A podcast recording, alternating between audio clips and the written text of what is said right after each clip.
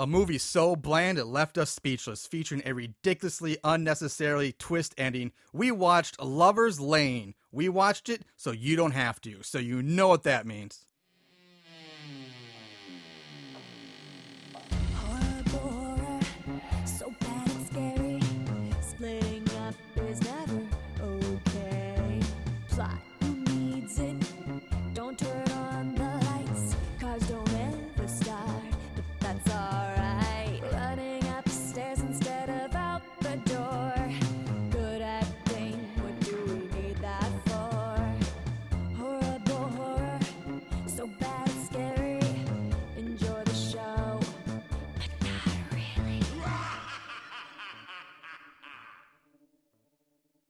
Greetings, everyone. Welcome to the Valentine's Day episode of Horrible Horror, the podcast where we watch the worst of the worst in horror movies.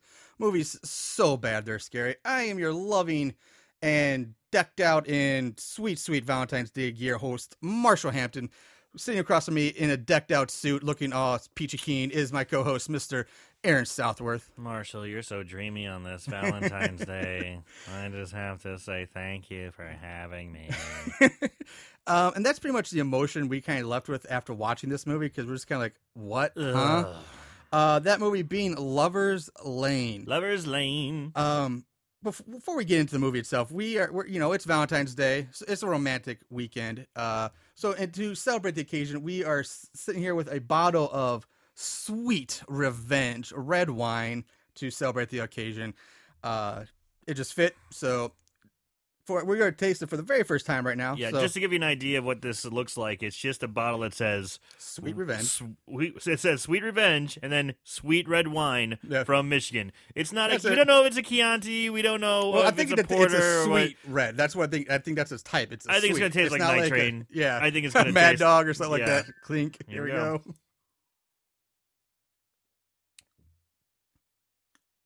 It's like syrup. Yeah, like church wine. No, oh God, yeah, it's syrupy.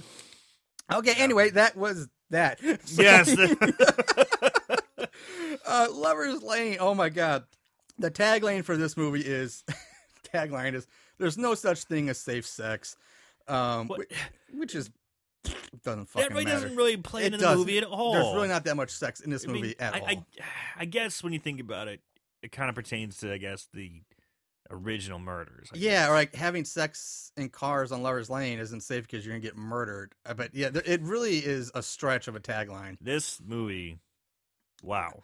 Um, now technically it says, all right, let's get this out of the way. The big thing about the cast is um, it it, it has Anna Faris in it. Stars Anna Faris. yeah. Um, Successful actress, you know, everyone knows Everybody her knows from who Anna Faris yeah. is, so I'm not gonna go into it. But um, this some people times it's credited as her first movie role, but technically it's not. She's actually in a movie I believe called Eden before this, where she had a bit part, and then this one, and then right after this she did the first scary movie, which launched her career. Right. really. Well, no, she. This isn't really a bit part. She's a no, pretty main. no, Eden was a bit part. right? Yeah. So And I thought the way that this was billed, like, oh, I thought it, it was gonna be, oh, she's gonna be like a five minute brawl. She's gonna be killed. In I thought so, minute, and then- too. But she's actually has more screen time and more, I think, more lines than the technical, technically the main girl of this movie. right. I totally agree. Yeah. Um, but so here's the thing: it the movie was filmed in 1999 before Scary Movie, but it wasn't released um, until October 25th of 2000, and Scary Movie was released in July of that year. So Scary Movie came out first, and then this one, even though this one was filmed first because it was an independent uh, movie. I think it took a while to actually get picked up for release, which is why there's such a weird imbalance of the dates. so they kind of had the ability to piggyback off of Anna Faris's name, which is now when you look at the DVD cases, it's starring Anna Faris. You know, Mhm. because but at the time, the original case, nobody knew who Anna Faris was. Right. She was a known nobody at the time. Um, so it's got a runtime of basically just under ninety minutes or ninety minutes even, so nothing special. Uh, written by Geof Miller and Rory Veal, and directed by Jon Steven Ward. Uh, the cast has some interesting players. A few people uh, you people would recognize from other things. So the cast isn't that bad for this movie. Um, really, the first people I've noticed, um, uh, I would say is Matt Riedy. Riedy. I don't know. It's R I E D Y. Uh, he's got 91 credits through his. We butcher everyone's I butcher his name so badly in this. Um, but I do know. I remember him because he was in another low budget horror movie called The Den, which came out a few years ago, which I do remember seeing that. Um, and then the other few other people worth mentioning are uh, Riley Smith, who plays Michael Lamson. Uh, he's got a pretty decent career. Uh, 72 credits. He's done some big things, like big network primetime shows like Nashville, which is a hit. Uh, True Detective on HBO. True Blood. Uh, he did the remake of 90210. He Who was was, on. he on True Blood? I don't. I don't know who That's he was. so interesting. I'm going to look that up. 'cause, I Um, mean, that was something my uh, me and my wife watched a lot of. I watched a lot of it too, but I lost it. Excuse the me. last few seasons, I, I lost track of. Uh, he did the short-lived Playboy Club, but that was a big money project for a network. Uh, Joan of Arcadia, 24, and one of my favorites, uh, uh, an early, uh, oh god, what's his name? Uh, Judd Apatow. He did the he was in Freaks and Geeks, which was a little on you know some people don't Love. Freaks and Geeks. It's so good. Love Freaks. I've had the feeling that the majority of our listeners know Freaks and Geeks. I hope well. so. It's Yeah. such a good show. Um, and then moving on, we have uh, Chloe. Uh, Sarah Lancaster played Chloe Grefe, the blonde oh, girl. Yeah. She she's also probably well known. She's got 46 scratch. She was uh 91 episodes. She played Ellie Bartowski in Chuck, the, which was a kind of a hit series. Uh, she was in Everwood, uh, Scrubs, Catch Me If You Can, at 70 episodes, Teacher's Pet, which I think is in a low budget horror movie or thriller. I think, Mm. if I remember correctly, Dawson's Creek, Undressed, and she got famous for her role in Saved by the Bell, the new class, where she was in 79 episodes. I just can't get to Dawson's Creek. I don't want to wait. for us to be over. I don't. Yeah, whatever.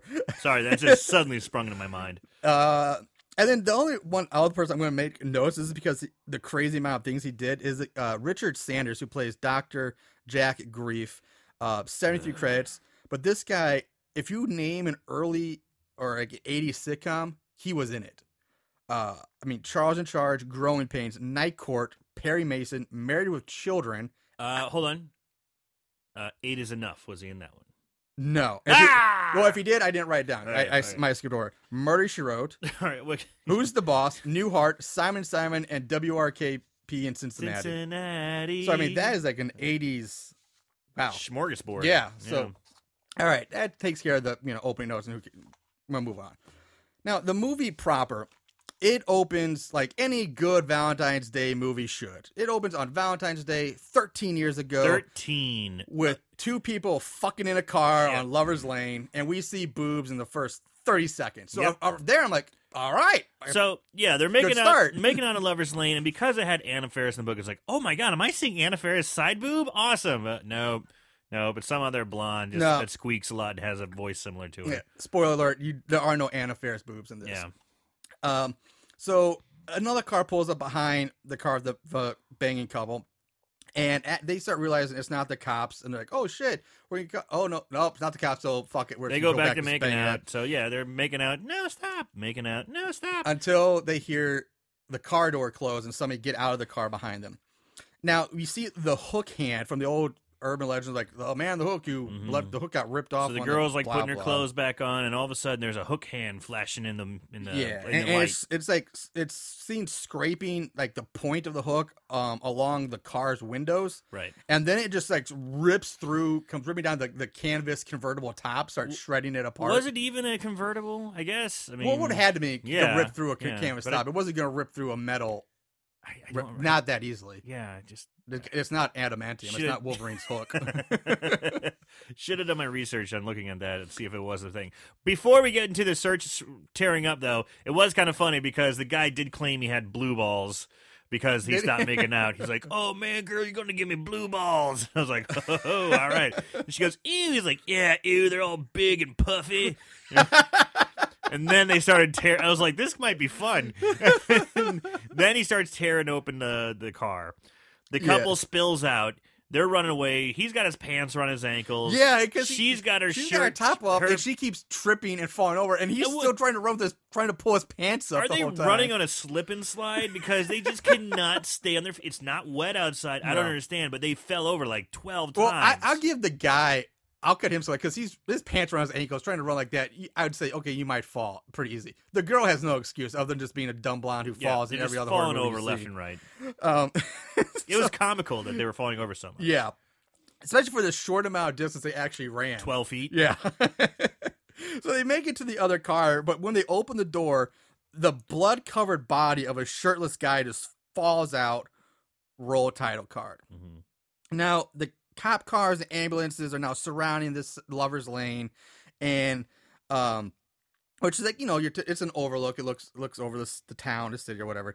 And we see another car pulls up to the scene, and inside the car is a father and his little girl who is reading a Valentine's Day card she wrote for her mother. Now, first of all, I'm thinking, what kind of father brings her fucking daughter to a goddamn multiple homicide murder scene? Right. That's yeah. what a four year old kid needs to be exposed And he's just to. like, just give me a few minutes, darling. I'll be Yeah. back. Grant, okay, Yeah. we find out the father is a, a cop. He or he's Mm-hmm. he's a deputy at the time. He becomes sheriff later, but he, he at the time he's a deputy.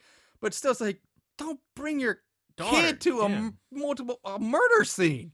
That's just awful parenting. So the father, um, he he's on his way to, and he stopped by like, a detective, a guy in a trench coat and like a hat. So he looks I like thought it's it like- was a detective, but it, yeah, It- yeah. He, it, He look- looks like- he looks like up detective. He looks like Columbo. Yeah, Yeah. straight up detective mm-hmm. style Yeah. look. Trench coat, hat on, And he's at a like- murder scene. Yeah. it's a detective. It's a fucking detective. Right. And he's like, no, don't, don't go over there. You don't want to see this. And he's trying Yeah. to hold him back. And he, just, And he's trying to hold him back, like, no, don't go. and he just pushes by him. Mm-hmm. And he, he approaches the first covered body.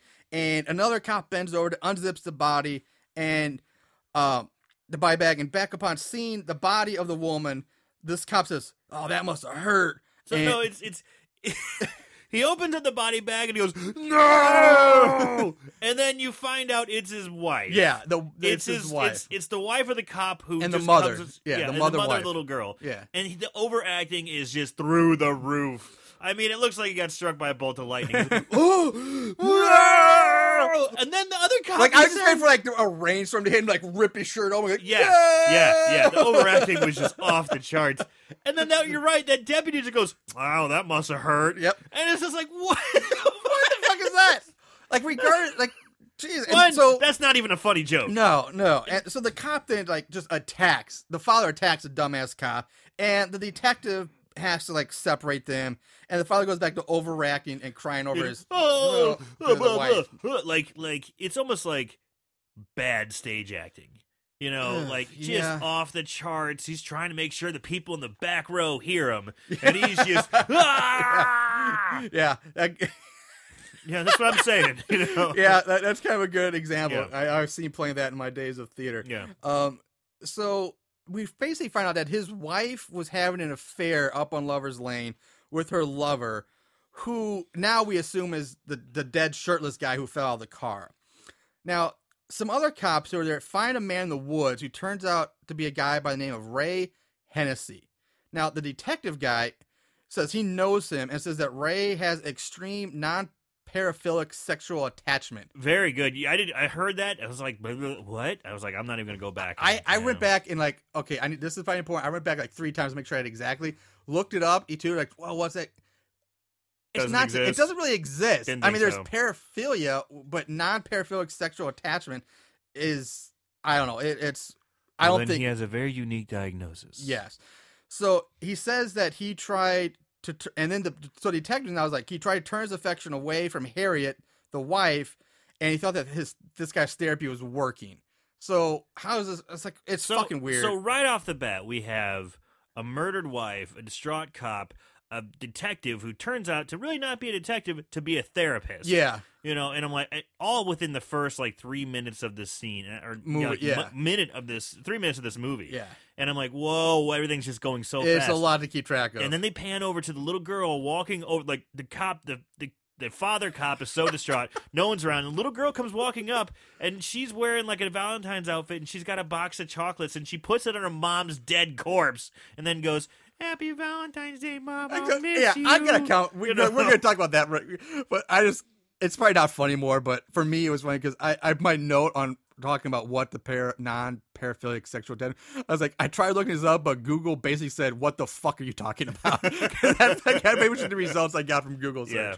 So yeah, see, exactly. So the girl Mhm. gets out of the car, crosses the yellow This- this- crime screen In this tape, chaotic scene. just and- walks right up to a dead body And I'm like, how would this even happen? Puts a box of chocolates on her. Where Hi, are the Mom. cops? Like, wh- who, ya. why aren't there paramedics around the bodies? Why aren't there people watching that c- keep the kid back? And but I did notice I think they're trying to calm down that cop from overacting.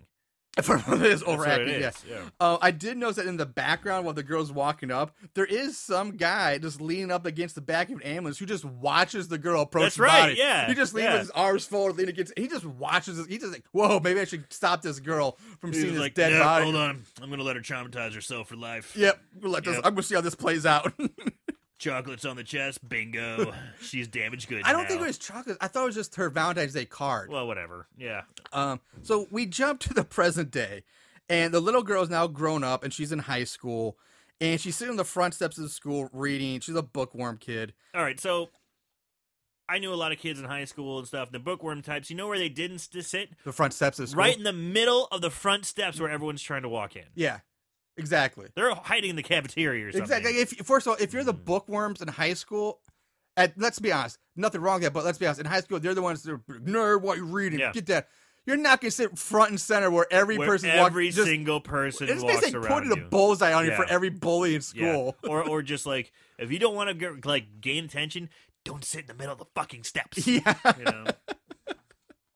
So she's watching all the cute boys go past, and we notice, you know, she lingers on this blonde kid who's basically like the Zach Morris of this movie. He he does have a Jonathan Brennan, Tyler Thomas, whatever Oh yeah, kind of look to him. Uh, the yeah, yeah, he does. Um, so we cut the principal Penny Lamson. Now Lamson, if you, I'll remind you, is the last name of the guy that uh the cop's wife had an affair with in the opening. That's the new name that was shouted out. And you find out her son is the cute blonde guy that her daughter, that the, the daughter was looking at on the front steps. The Zach Morris. and just keep in mind, listener, this this film is so convoluted and kind of hard to keep up with as far as like who's doing what and what's doing who. Yeah, there's It's hard. It's gonna be hard for us to explain. Yeah, there are some really weird, poorly done things in this movie. And we get another quick jump to a guy and a cheerleader, just these making out on the back step somewhere, when another guy and another cheerleader, played by Anna Faris, this is their first, we finally see her, she's in her cheerleader outfit, walk up. Now, the blonde guy and his friend, Zach Morris or whatever, join the other four. It, so it's all I basically kind of get, this is like the group meeting for the first time, introduce the characters. So we get to see the cool kids. and they, they're talking about their upcoming plans for the weekend, Valentine's Day. They're gonna party. Yeah. Now out comes Zach Morris's girlfriend, blonde Chloe. Uh, her name's Chloe in the movie. So yeah, the way they shoot her is like, I mean, it's just like. Yeah, she gets she, she gets like the slow motion Yeah. walk down the the hallway. It's like flipping the hair back, like she's like queen bee And right off the bat, it's just like, here comes the bad girl. yeah, well, not even the bad girl, but here comes like the popular like prom queen. She's got a bad girl vibe going though. Yeah. Yeah. Well, I'm not saying, but when I think bad girl, I'm thinking she's like And she's not wearing leather torn jacket. that leather Yeah, jackets, torn jeans. She's like very, very well dressed, very preppy, very trendy. And so she comes up, and basically as soon as she arrives, everyone leaves. And she meant because like, nah, we don't really like her. And she mentions something about how the Valentine's Day dance and the gym looks so tacky and stupid, so we're not going to go to the dance. Um, We're not gonna do that dumb shit. yeah, exactly. So Bye. Zach Morris, or really his name's Michael, but it took me forever to figure out what this fucking So name just call was him Zach Morris. Yeah, I, I basically call him Zach Morris for this. He mentions that to his friend who's like the preppy, trendy, like boy band wannabe looking guy in a way. He mentions to his friend Brad that he's like he need, he wants to break up with Chloe because Chloe left. He's like, ah, I gotta break She's up with She's just her. too crazy. Yeah. So we jump now to Menston, Meston State Hospital, where we find out that this is where we found out the man that I thought was the detective in the very opening of the movie, The therapist, is yeah. actually a psychologist therapist at the state mental hospital. Which is weird. So at first, I'm like, why would he even be at this crime scene in the first place before the cops? I it it blows my mind because he they set him up like he's a fucking detective, not a therapist. Like it really, I don't understand why he would be there, especially because they didn't have a suspect at when it, when he first showed. It's not like, oh, we have a suspect, you need to Yeah. come in and, and check this guy out. I was like, they found the suspect after he was already there. That's true, but I'm, I'm going off on a limb here. Maybe it's because it was the deputy's wife, and they wanted him to be there for him. They're brothers, Uh, half so- brothers. Yeah, whatever. But Yeah, that comes out later that they're, yeah, they're mean, yeah, that comes out in the wash later on. Anyway, So anyway, so we he's the therapist. He we learned his name here is Doctor Grefe, spelled G R E F E, and that he's Ray Hennessy's doctor. Now, and Ray Hennessy is supposed to be the murderer. yeah, he's the guy who said like he's the one who murdered everybody. And So he- this, is- scene, he's I like this scene. I like the way it was shot because they have him sitting in a chair, and they had the lighting coming through the bars. Looked really cool. I oh, like you the- mean the light in his gigantic fucking circular room of a cell? yes? It's like the Club Med of Yeah. prison cells. this thing is huge. It is like gigantic. most prison wards or, or, or- cells or even pad rooms. They're what, maybe a six by eight, six by. I don't even know. I've never been one, but they're normally They're notoriously for small, They're tiny. tight, yeah. This thing is huge. It's bigger than this room. It is bigger than most living rooms or Right. bedrooms. It, Mhm. it's gigantic, and it's got like a nice curved wall. He's got two chairs and a bench that wraps around the wall. Three big bright windows that let in light. It's like which in a very cool, like crisscross kind of manner. yeah, it's like what the fuck. So anyway, um, Hennessy or, or, or Grefe is kind of like at first I thought okay he's gonna be kind of the Doctor Loomis of this movie. that's what I thought too. because he's sitting there talking to him and he even Mm-hmm. rips off Loomis's lines like he's talking about oh let your inner rage that madness what it's you're filled with it like just the same shit Loomis spouted off about Michael Myers Right. in the first Halloween. Mm-hmm. And he's trying to get Hennessy to talk about why he killed the people at Lover's Lane 13 years ago. He's trying to get him to admit it. Yeah. So tell me that you did it. I need to hear the words. And he was even saying things to the effect of, you can be free. Now, dude, he's meant like physically or psychologically. Yeah, I- Regardless, he's saying, you can be free. I'm, I'm thinking it's probably do- psychologically. all you yeah. can do, all you have to do is say it, and he just, and then you just see him go rah and try and lunge, but he doesn't scream. No, doesn't he just lunges. He lunges, and then it's the most anticlimactic lunge ever. Well, he is Yeah. completely shackled But down. but you don't hear that snap of the chain. You just hear him go. "Ugh, yeah, ugh." and you eh. notice his the, he doesn't have a hook. He has a press a prosthetic, Prosthetic. hand on his right hand. Um, was, that was supposed to be the scare. Of Yeah. That lunge, like, "Rrr," but there's no chain sound effects. There's no, "Rrr," there's no grunt. It's just, Eh. "Ugh, sit down. it's really anticlimactic. yeah. So now we go back to the school, and we're in the pool. So this school is a big prep school. It's so a nice it's got a big yeah, old they, like got a, they got an indoor it's pool. got an Olympic Yeah. sized pool because they have a swim team, and so the swim team's practicing in the background, and Zach Morris and his group are hanging out on the bleachers talking, and the camera switches to Chloe as she walks past the window And she behind is them, on a mission. and she's just walking straight She is lines. strutting, man. And uh, Morris does mention Zach Morris basically mentions as she walks by like she's been acting differently lately, and Chloe finds her Zach Morris's friend Bradley sitting outside by himself, and who says he's sorry to hear about the bad news. And Chloe's like, "What were you fucking talking about?" And so he's like, "Oh yeah, Michael's gonna break up with you," and she's like, "Fuck!" and she she storms the fuck off. And we get a quick scene of Anna Faris talking to Mandy, who is the four year old we saw mm-hmm. earlier grown up, the bookworm. And they're talking about vending machines, and Anna Faris's character is basically interested in the Zach Morris guy, Michael. She's like, she's the new girl at school. And Chloe storms in the pool yelling, Who the fuck do you think you are, Michael? and she doesn't stop. She No, does not stop no, her walk. Because she, Michael is like right at the edge of the pool. It's like, it's like, oh, she's just gonna She's, run in. she's gonna push, him, push yeah, him push No, she straight up Ray Lewis fucking tackles Yeah, this guy into the pool. She's just like, "How dare you break up with me, motherfucker!" Boom! into the pool, and then she doesn't stop. She put, She's trying to drown him in the pool. She's swinging, trying to. She's smacking him in the head. Yeah. They have an underwater shot where they're kind of like smacking each other. yeah, Like she's out to get him. exactly. I mean, they had the broken like, like the, the swim like the swim team Other coach and people other to like jump jumping in in the pool to break 'em like, up, break yeah. him up.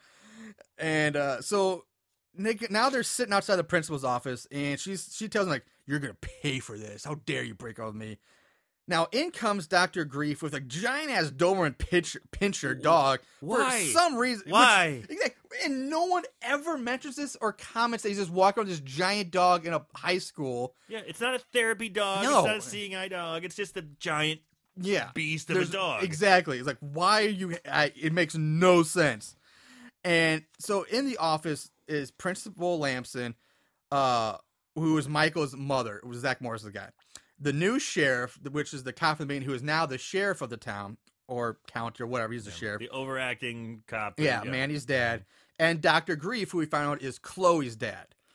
Um, the principal tells Grefe that she thinks Chloe isn't needs serious anger management, and he gets really defensive. about it. He's like, "Fuck you," and that maybe Michael should be arrested Yeah, because he, he could be a sexual deviant like his father was. so he's and you kind of get the attitude right off the bat that this doctor is a dick, you know, and he tends to, you know, being a shrink, he tends to just analyze the shit out of everyone, and he lets them know right to their face. Yeah.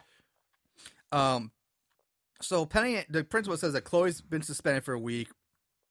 Grefe leaves, and now we learn that Sheriff Anderson. This is where we learn that the sheriff and Grefe are half brothers. So everybody's kind of got some kind of connection, six degrees of Kevin Bacon There's thing a going on. yeah, there's a this lot of like I couldn't tell who was related, who wasn't, who's It gets confusing. There Like you need like a, a flow chart or something. Like, Really? Like one of those things on the walls, like a pin and string leading to each right, people's pictures. right, to right, figure right. this Like out. a, like a rough cut family tree. Yeah. Yeah. So outside, Janelle, which is Anna Faris's character, is talking with Mandy, and Doctor Grefe walks up with his giant fucking dog, and she tells Manny that she's looking more and more like her mother every day. He does it in a real creepy way. Yeah. He like kneels down and gets, oh, you're, you're looking more uh, like your mother every day. and You he walks off, and Chloe's found him, and they get into the car and drive off. Little girl, you like older men? Who, uh, and Manny basically tells Janelle that Chloe's dad is the shrink of the hospital, and that her mother had killed herself for some reason. Which I don't know if we ever even figure out that later, but if we do, we'll talk about it later. just threw that in for dramatic effect. Yeah, because they're talking about how she's like Chloe's such a like the queen bitch, and she's varsity of the like crazy team or something like that. It's the you know like whatever, and and this is right. So I, I would mention, like I said earlier, Janelle is the new girl, and she's new to the town. She's new to the school, but somehow she's already on the cheerleading team, which I thought was weird. Like if you just moved, like how are you already a cheerleader if you So just moved it's, here? it's pretty funny. My wife kind of said was watching some of this, and she's just kind of like, "Huh." I noticed that she wears that cheerleading outfit everywhere. Yeah. She must have been pretty happy that she made the squad. Yeah. You know, I mean, she's like, "Yeah, I was on the cheerleading squad too." Well, and there I were a few people who wore their cheerleading. Well, I remember in high school there were days like like spiriters like cheerleaders had to wear uniforms to school every like that they had like the whole team did like that's that's not uncommon. but throughout the whole movie, well, which she does. well, let me. she I was curious this because this movie's confusing, and I was like, how long does this fucking what what's the time span of this movie? And then I realized because I had to go back and watch it, and I watched it multiple times. Technically, the modern period when it jumps to present day, it does take place all in one day. So if she's wearing the, the to school, she I I I let that slide that she's wearing they're wearing the same clothes because it is take place in one day. Now, why she didn't change it after school to go out partying? That's a bigger question. That's what I'm talking about. That okay. That's what I'm talking about. Okay, that okay, okay, that makes yeah. So um, we now we get to Penny, who's dropping off a newly grounded Michael at their house, saying that uh, I love you and all this, but I have to ground you because this ain't because you're suspended. Which I don't understand. Like he didn't do anything. He would just st- he he He broke up with broke the girl, up with the girl. and he gets assaulted and tackled and, and nearly drowned in a pool, but he still gets suspended. Is this this is one of those bullshit rules? Like schools, like, well, no matter if Mm. you're involved in anything, no matter what your role is, you're suspended now. So you're punishing the victims first, Exactly, which is yeah. bullshit. Um, so we go back to the mental hospital where we find that Doctor Grefe is in his office signing copies of his books, Portrait of a Killer. All right, so he's got his office, and in his office is like under a glass, Glass like display, display, a- case display- is a yeah. fucking hook. Yeah. How morbid and like sick. Yeah, it is is. that? Yeah, it's the hook from that the murder weapon from the beginning, which again is bullshit because that was a murder weapon. That would be in an evidence closet somewhere, tucked away in a police station, not sitting in this guy's office. Even if it's not, it's still just even if it's a replica. It's still a morbid, sick thing. yeah, I, I yeah, it's pretty fucked up. Um, so And suddenly, this alarm's going yeah, up. alarm, alarm goes it- off. uh, It sounds like the sub's about like a sub is about to die. You know, like, like really loud. Really, it's just going over and over Yeah. and over again. And at first, Grefe doesn't really care. He's like, it's at first it's more of an annoyance. He's like, ah, God, what's now? What's going on now? So he does go out to see what's happening, and eventually starts speeding up. Like, oh, okay, we got we got to go check on Hennessy, and, and he gets an orderly, and they head to Hennessy's cell, and they find another dead orderly who's for some reason left ankle is broken, like a ninety degree angle, which looks weird. Yeah, Like I don't understand why his ankle is so busted up like that because he's um, bleeding from like the neck or the head. There's blood on his upper body, but like I don't get the ankle. Like why? maybe that was the actor's trick. He's like, check it out, I got a trick ankle. Yeah, look what I can do. And like, ooh, go, Keep- oh, good, yeah, keep do that. that. yeah, do that. He's like, sweet, Yeah. this is my big stunt, but my big chance, yeah, ninety degree angle. So- Wah. Basically, in the cell is written on the wall in This- blood is prison food sucks. That's his big threatening message. Not I'm going to kill you or I I I'm innocent. Like prison food sucks. This- so this is uh, your that's big why I broke out. chance to have your moment of of of, of revenge and Yeah, coming make back. a statement, you know, be intimidating or something. Like nope, Nope. Hey guys, guess what? Your food fucking sucks. sucks.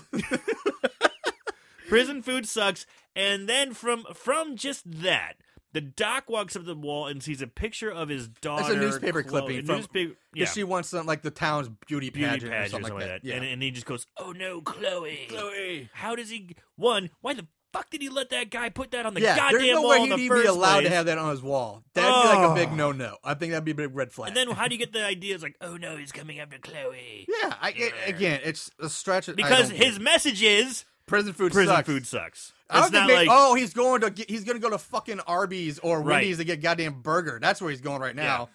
Or your local Applebee's to get a steak or something. Yeah. he's not going to go, go on a killing spree. He's going to get some food. I don't know, man. That's pretty debatable if you're going to Applebee's after. that right, I- prison food must be really bad. I was just thinking. I don't know the town. I was thinking of sa- chains that a small town would probably have. so, um, so now it jumps back to Grefe's office, and now the glass display case has been completely shattered, and the hook is gone. So that's the big reveal. The hook's gone now. So, with more jumping around, Ander- Sheriff Anderson shows up at the school to tell Penny, the principal, that Hennessy has escaped, that he's out. Mm-hmm. And he, so they're like, "Oh shit, what do we do?" it's funny they just go, "He's out," He's out. and it's like, who? This is 13 years ago. I mean, can you give me a little more information? Yeah, like, who's out? but yeah, He's out. Like, they hardly say his name. no, they really ever Yeah, do. that's why I was like confused. I mean, I really didn't know who it was till close So- to the end. One of the guys in the core group, his name's Doug. They, they, uh, they, they're walking down the staircase, and he like for some stupid ass reason he pulls out from under his shirt a six pack of Bud Light, which he drops one on the stairs and it shatters, and he's right in front of the principal. And, and- she's she's so calm. She's like, "Come with me, like, silly." Come on. And I'm like, first of all, what kind of dumbass brings a fucking six pack to school and not just bring to school, but walk around in the hallways with it underneath your shirt? That's the stupidest move. Like that's That's what backpacks are for, motherfucker. Yeah. yeah. but still like Keep your beer I'm in not your saying backpack I didn't like a I'm not- normal I, won't kid. I, I won't lie to say I never drank in high school, but I didn't bring it to fucking school, School. with me. I didn't walk around and, and, and within my backpack or into my shirt. Oh, it's this oh fucking retard. So we go. Michael is back in his room at the house. He's on the phone talking with Tim, who, by the way, Tim is probably the most useless, boring character. Most of these characters are pretty boring. Have very low They're personality. really bad. But Tim is just like a goddamn bump on a log. He is just completely void of any personality whatsoever. doesn't matter. And he tells him to meet him at the Speedy Mart at nine o'clock. That's that's really the only thing you need to know from this scene. Eh, Actually, so I'm skipping ahead a little bit because so much nothing happens for so long in this movie. And the main group is now at the local bowling alley, and they're all bowling. And Doug starts talking about the hook guy and you know like the urban legends, like oh did you hear this? No, this is how the story went. And each person has like a different version of the story and Yeah, I guess and if- how he escaped now, which has become like big news. But so apparently there's like all everybody has a different version of how he escaped prison, all this stuff. And one of the stories touches on how Hennessy lost his hand and how his face got all burnt. And I, I totally forgot to mention this, but when we first see him, he's got like not just like a Nick Fury eye patch, but it's like a like a, a Yeah. black thing that covers like almost the entire left half of his face, and they never explain why. But and then they say his hand, like something exploded, like firecrackers, and his face got all burnt, which is now why he wears this like gigantic, large face patch or? I, I don't. Face patch. Yeah, I don't know what else to call Yeah. it. So after that scene, it jumps to the triple X Root Beer Cafe. Right now, Which is a weird name for like the town like hot dog stand, like triple X, because it's that's the big thing. It's, it's like big triple like three Boom, gigantic boom. X's, like and then root beer. and this is a real place. Yeah. because it's so big. I mean, they didn't make this. this is no, that had to be probably a real place. Yeah, this is a low budget movie, and they're like, "Sweet, you want to shoot a I mean, movie you here?" see that from row. You're Bam. thinking, oh, that's a porn shop. yeah, you see that from. You can see that from because the screen, the the display is gigantic. it's huge. yeah, So Chloe is there with Bradley, even though we just saw her at the bowling alley, like less than thirty seconds ago. She went from the bowling alley to here, like just teleportating, tel- you know, zapping Mhm. around. And the two of them are making out in a booth while this perverted, creepy deputy watches on from his own booth. And when I make out, he's they're not just his tongue. He's like, I know he's licking his tongue. He's like Yeah. making kissy face. Like this guy is a creep big time. and he's getting he's practically just getting off on watching these two teenagers make out and it's to the point where it's not even making out because she's like mounting him in the She's booth straddling him I in the booth. I mean, and yeah. as a cop in the in a small town, if I was eating there, I'd look at the cop like, "Hey, go fucking Yeah, take do care, your job." spray them with a goddamn hose or Yeah. something." You know, but he's getting into it. He's like rubbing his dick. yeah, i bet he was right, probably under the table Ugh. and so even anderson like because chloe's like oh he's not gonna do it because my uncle's the sheriff blah blah blah and so eh, the sheriff actually walks in looks right at which is apparently now his niece niece, yes. basically fucking a guy in a booth and he just kind of goes, Eh. and this is "Kids." God, it's fucking bonkers. This is the wor- like, what's wrong with these parents? These the adults in this town.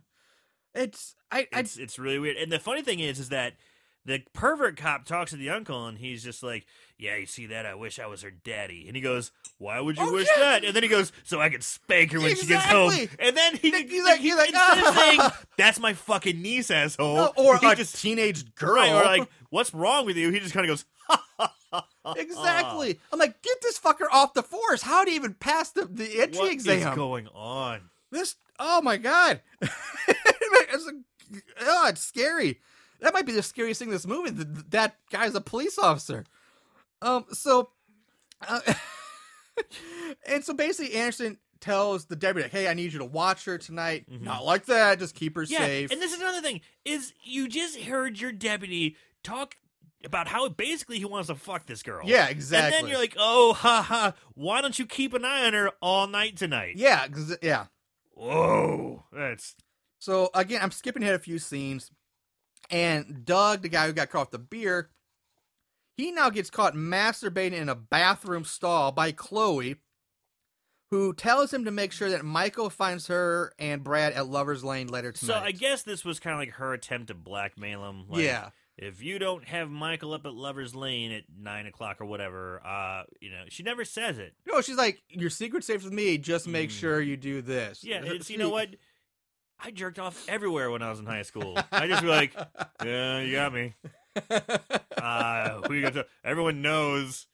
Fine, you know. And he, his jerk off material is like this folded up little piece of like paper that he pulls out of his Like wall. It's basically from like a Victoria's Sears, Secret model it's or like a. Sears yeah. bra catalog. Yeah, it's like yeah. Sears or Looks something. like crap. Um, so moving forward, Doug asks Mandy to be his date for the Lovers Lane party, and he has no game because he basically asked her by saying he's desperate for a date for the party, and that he made a bet that he would that he's like he asked me like oh like the bet was I guess he wouldn't have a date. So he was like I have to win this bet by having a date, and that neither one of them have had a date in six months or more. And so why not? I'm like, wow, this guy is a fucking Romeo. Now, well, they kind of imply that too, is that he's a joke. But anyway, But she agrees to it. She's like, Yeah. all right, She's whatever. like, cool. All right, Yeah. let's do this. Now, interesting. Now, now we also established now that since the so that means that Mandy and Chloe are cousins. You're. I didn't even think about that, but you're right. Yeah. They would be. They'd be cousins. Yeah. So you see how this is such a fucking. I didn't even think about that. one. holy Yeah. shit, they are. Yeah. And she like, and Chloe like hates her. Like they, Yeah, all, they yeah. everybody except for like Anna Faris like just constantly picks on, Who's the on new Mandy. girl. Yeah, the Yeah. man. And she was like, she's nice. Why y'all pick on her Yeah. so much? And she's like, shut up, new girl, or something like that. so we cut to Penny and Michael talking in his bedroom, and basically it's it's bullshit. Basically, as soon as she leaves, he sneaks out the window to go meet his friends. And we go back to Chloe and Brad, who make a stop at the Speedy Mart, and she tells him to meet her around back while she goes inside. So this is 1999, 98 when this is filmed. It was filmed in '99. yeah. 99. Gas is $1.39. Yep. Yeah, They- gas was yeah, yeah. pretty cheap. That's that's how it's actually probably about that same price right, right now, which is a rarity, but yeah, I mean, it. Yeah, it, you can always tell that you can Yeah, tell movies so- date like what year it was by Yeah. the gas prices. Um, so she goes inside and she's walking down the aisle and she sees somebody kind of bent over behind the counter or something. She's like, "Oh, hey, how you doing?" and walks on. But as soon as she walks past this, uh, it turns out to be Hennessy who just killed somebody because we see a body of somebody fall out from behind the counter of the now. Like a aisle. clerk or something. And yeah. kind of get dragged behind the uh, the um And then you see him stand up, and he's still wearing the mental institution. Yeah. like like state hospital mess with you with a hood. And I was like, right. It's like a jumpsuit. yeah, with the. I mean, it's the most inconspicuous. Yeah, like outfit, why haven't you you changed clothes Right, yet? like you standing out like a sore fucking thumb. Exactly. With your goddamn mental institution jumpsuit or- and your fucking hook hand. yeah. God damn it. so now the deputy he pulls up. He follows Chloe into the store, where he finds the store is pretty much completely empty, and he's like, and he follows her to the back, and he comes to a door that's just been like just beat to shit, like it's been stabbed and and broken into. Possibly hooked. Yeah, hooked. And now, let me explain. When I say door, air quotes, I mean a pe- basically a piece of sheet wood that they just like attach Stuck to up there, hinges Yeah. and it plays a real door because there's no doorknob on this thing whatsoever. It is. It's exactly what it is. And it's a sheep. You know, It's not even the size of a door because there's like a foot gap between the floor and this piece of It's wood. like pressed particle board. Exactly, Yeah, like- yeah. so I was like, really, really. So anyway, the W ends up in the back storage area, which of course has like no lighting whatsoever. yeah. And Turn just- on the light. Yeah, exactly. Yeah. And it's like a long hallway for yeah, some like reason, storage, you know, where they keep extra soda and which organic I don't think like is. that back there. I really don't think. and you can totally tell it's a not the same the building place- place- because I've never seen a convenience store that has a hallway that's like longer than the building itself Yeah. for storage, So he walks back. Nothing's there. He, and it is stretched out. It is This very stretched out, forever. and we're gonna try and go faster. So he finds out there's nothing there, but there's another. There's a thing behind a curtain. It's Maybe a window. There's another window. It's like a area, little window. But you don't even know if it's a window because he go. He starts to like go through the window. He gets up to about his waist.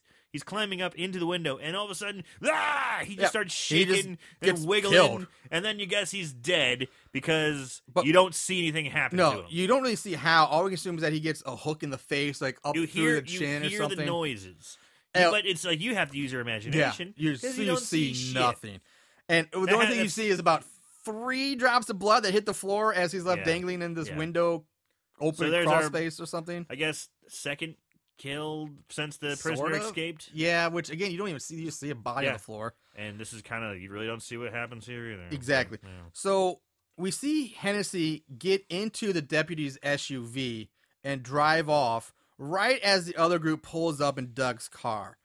Now, Michael just pops up from nowhere. He's like, hey guys! And that pissed me off because wouldn't Michael just have seen the escaped mental patient just get into the SUV and drive off? Because there's like less than like five seconds when the SUV drives off and this one pulls in, and Michael's like, as soon as they pull, in, he's like, "Hey guys, I'm here." So that means he would have been standing out front that whole time watching that SUV You know, it's away. funny. I never thought about that. That's a good point. Yeah. Anyway, Michael gets in, and they drive off. Um, now I do want, uh, again, I want to ask another question because there's so many questions with this movie.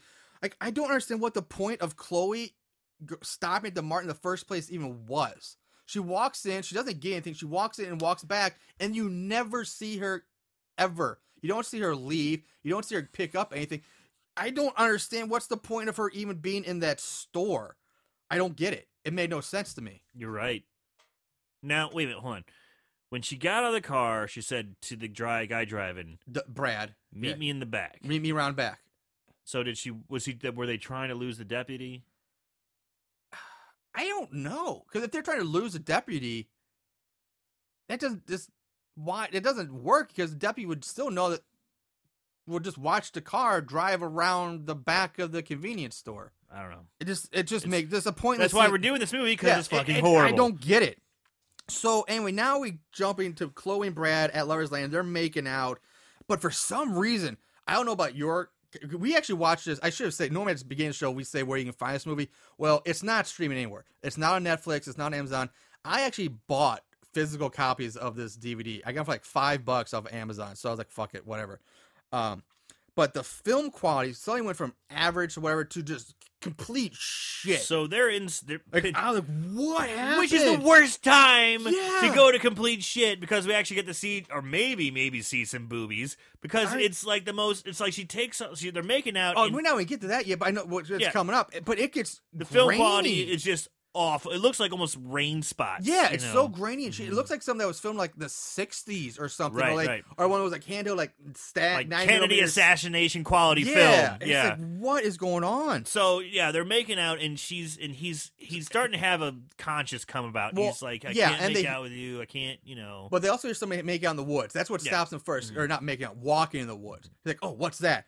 And then he starts. That's when Bradley starts having his second thoughts about banging Chloe, and Chloe isn't having it because Yeah. she's like, she tells him like, she's the best piece of ass in this town. right. And what's it going to sound like when she tells everyone at school that he's just another loudmouth with a limp dick?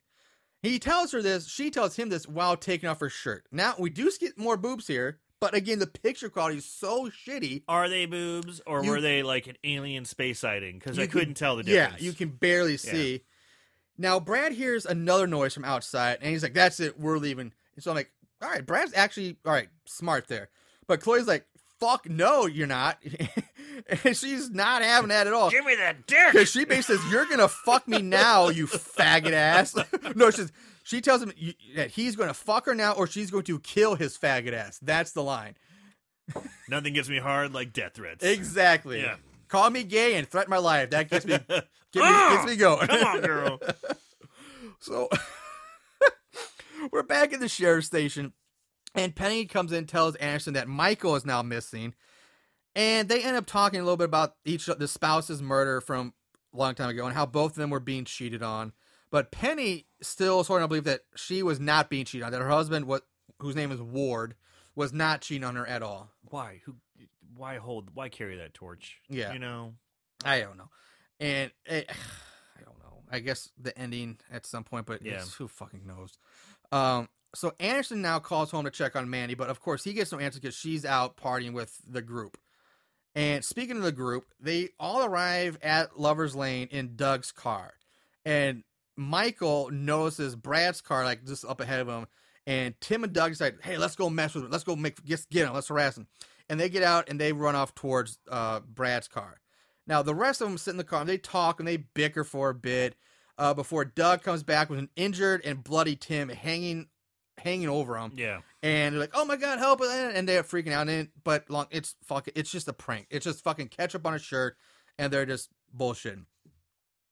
So Doug and Tim now say, "Let's go back and mess with Brad some more. Let's do it for real this time." Yeah. So they get to Brad, they get up to the car, and they fling open the door, and Brad and Chloe aren't there. They're gone. It's empty. It's but there's some sweet, sweet Boyz II Men ripoff music playing over the yeah, radio. okay. This is something else I wanted to comment too. Is that whenever Chloe's in the car by herself, there's a couple moments, and she's got to be listening to like the Sweat Hotel. You know, she's listening to some sweet R and B, like baby making music. Yeah, because when Like, she's sitting at the yeah. uh, Triple X R and B, they show Yeah. Sharperson, and it's Yeah. more like that. It's like the Boyz II quiet storm going on, man. Quiet storm. It's like that sweet '90s R&B. Yeah. yeah. Yes, it is. And so the camera pans to the front of the car where we see Brad and Chloe. Like propped Dead. up, sitting up. Yeah, they're they're you know. propped up against the front bumper. Brad has had his throat just ripped apart, ripped and Chloe is sitting like next to him, and she's all bloody too. Yeah. So when Tim and Doug, or yeah, Doug and Tim, whatever, find the body or find them, they think it's just fake. Like, ah, guys, good prank. Oh, that's makeup job so real, and that is until Hennessy comes out from the darkness and slashes at Tim with his hook. Now Doug runs the fuck off. He he just bolts. He's like, I'm out of here. Yeah, and he's yelling. He gets everyone back in the car, Mhm. and now, of course, the car this time won't start. Which fucking duh. Um, Mind you, this car is also like a 1960s they try old cars. giant Yeah, fucking it's a boat. car. Yeah.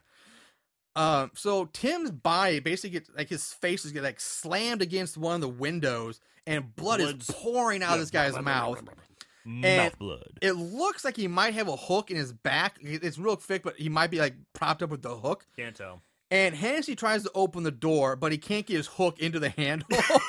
Such a stupid thing. I was like, why? Because this is one of those old, old timey door handles where it's like you hold the handle and, And you, you have to push pu- the button to open the door. You can't push the button without a thumb. You got a goddamn. He's like, open that door. He's just scratching at it. Use your other hand. Use the hand you have. So they're driving away. They get the car started. They drive away, and they show blatantly he hooks his hook Yes! into the handle, yes, and the car drives off. and the car drives off. So I'm like, okay, he must be dragging him behind. yeah, or the hook gets ripped off. Rip the like hook the urban legend. hand. That urban legend where the hook's just dangling. you Well, know, guess what? Nope. Nope. Nope. So they're racing off down like the woods through like a dirt Yeah, road or just through a Why wouldn't you go back the way you came? I don't know. Apparently, they're driving like through the woods, and they're all screaming. screaming. It's so this seems so annoying because eh, I get it. They're trying. Eh, they're scared, and I'm not arguing that because that that would be re- that's realistic. but this is but an independent film, and the sound quality is not great. Everybody's screaming on top of everybody. And it it's just just, sounds a like a jumbled mess. It makes your ears bleed. It was like, God, shut up. yeah, it was. I was just like, I don't know if I can watch this, man. Yeah, it's like just mute this scene. yeah. And um, And then we So- get to the most anticlimactic crash. yeah. ever. Eventually, Doug like runs off the dark dirt road, or if it's even a road at all, he just goes off a hill and crashes into bushes. into a tree, like uh, barely a tree, like a shrub. I'm quoting tree, Tree, yeah. here. And, also, this car is a goddamn tank. yeah, it is. It's Okay, huge. it's a fucking tank. Like the hood is like six feet. It's like six feet of hood. and there, and then you see the crash. There's no damage to the No, car. barely. It doesn't. yeah. Nothing happened. It's like it just suddenly stopped, and so they're trying to sell. And everyone's like, "Oh God, I'm so." It's like oh, when you're trying to park a car and you absolutely pull just that little inch too much and you hit the like little concrete bump, like parking bumper. Yeah, you just boom, Boom. boom. That's about the that's about the speed and impact of this uh And they're crash. selling it like you know everyone's getting out. They're all wobbly, holding their heads. Doug's like, "I broke my leg. Yeah. I think I broke now, my leg." uh, before So- we go in for, I just I want to. The previous stuff we just talked about, the the picture quality went back to normal, but now as soon as they hit that crash, after that crash, it went real shitty again. So the picture quality is like going back and forth between. I'm not gonna say good because I don't think it's ever good, but you're no, decent, normal to this really shitty, grainy grindhouse Mm-hmm. look, just with no notes, no reason, just back and forth. I, I don't get what's happening or why that happened. But yeah, you mentioned Doug's leg is apparently broken in the crash. from a five mile an hour, five mile per hour impact. Yeah, So- but they manage to get him out of the car, and Janelle takes Doug, and they ru- hobble off and run off to towards the So- farmhouse. and this is what I don't understand either. Why did they all they all separated? well, at first I thought so too, but they it's not really. Doug and Janelle get out first, and they leave first.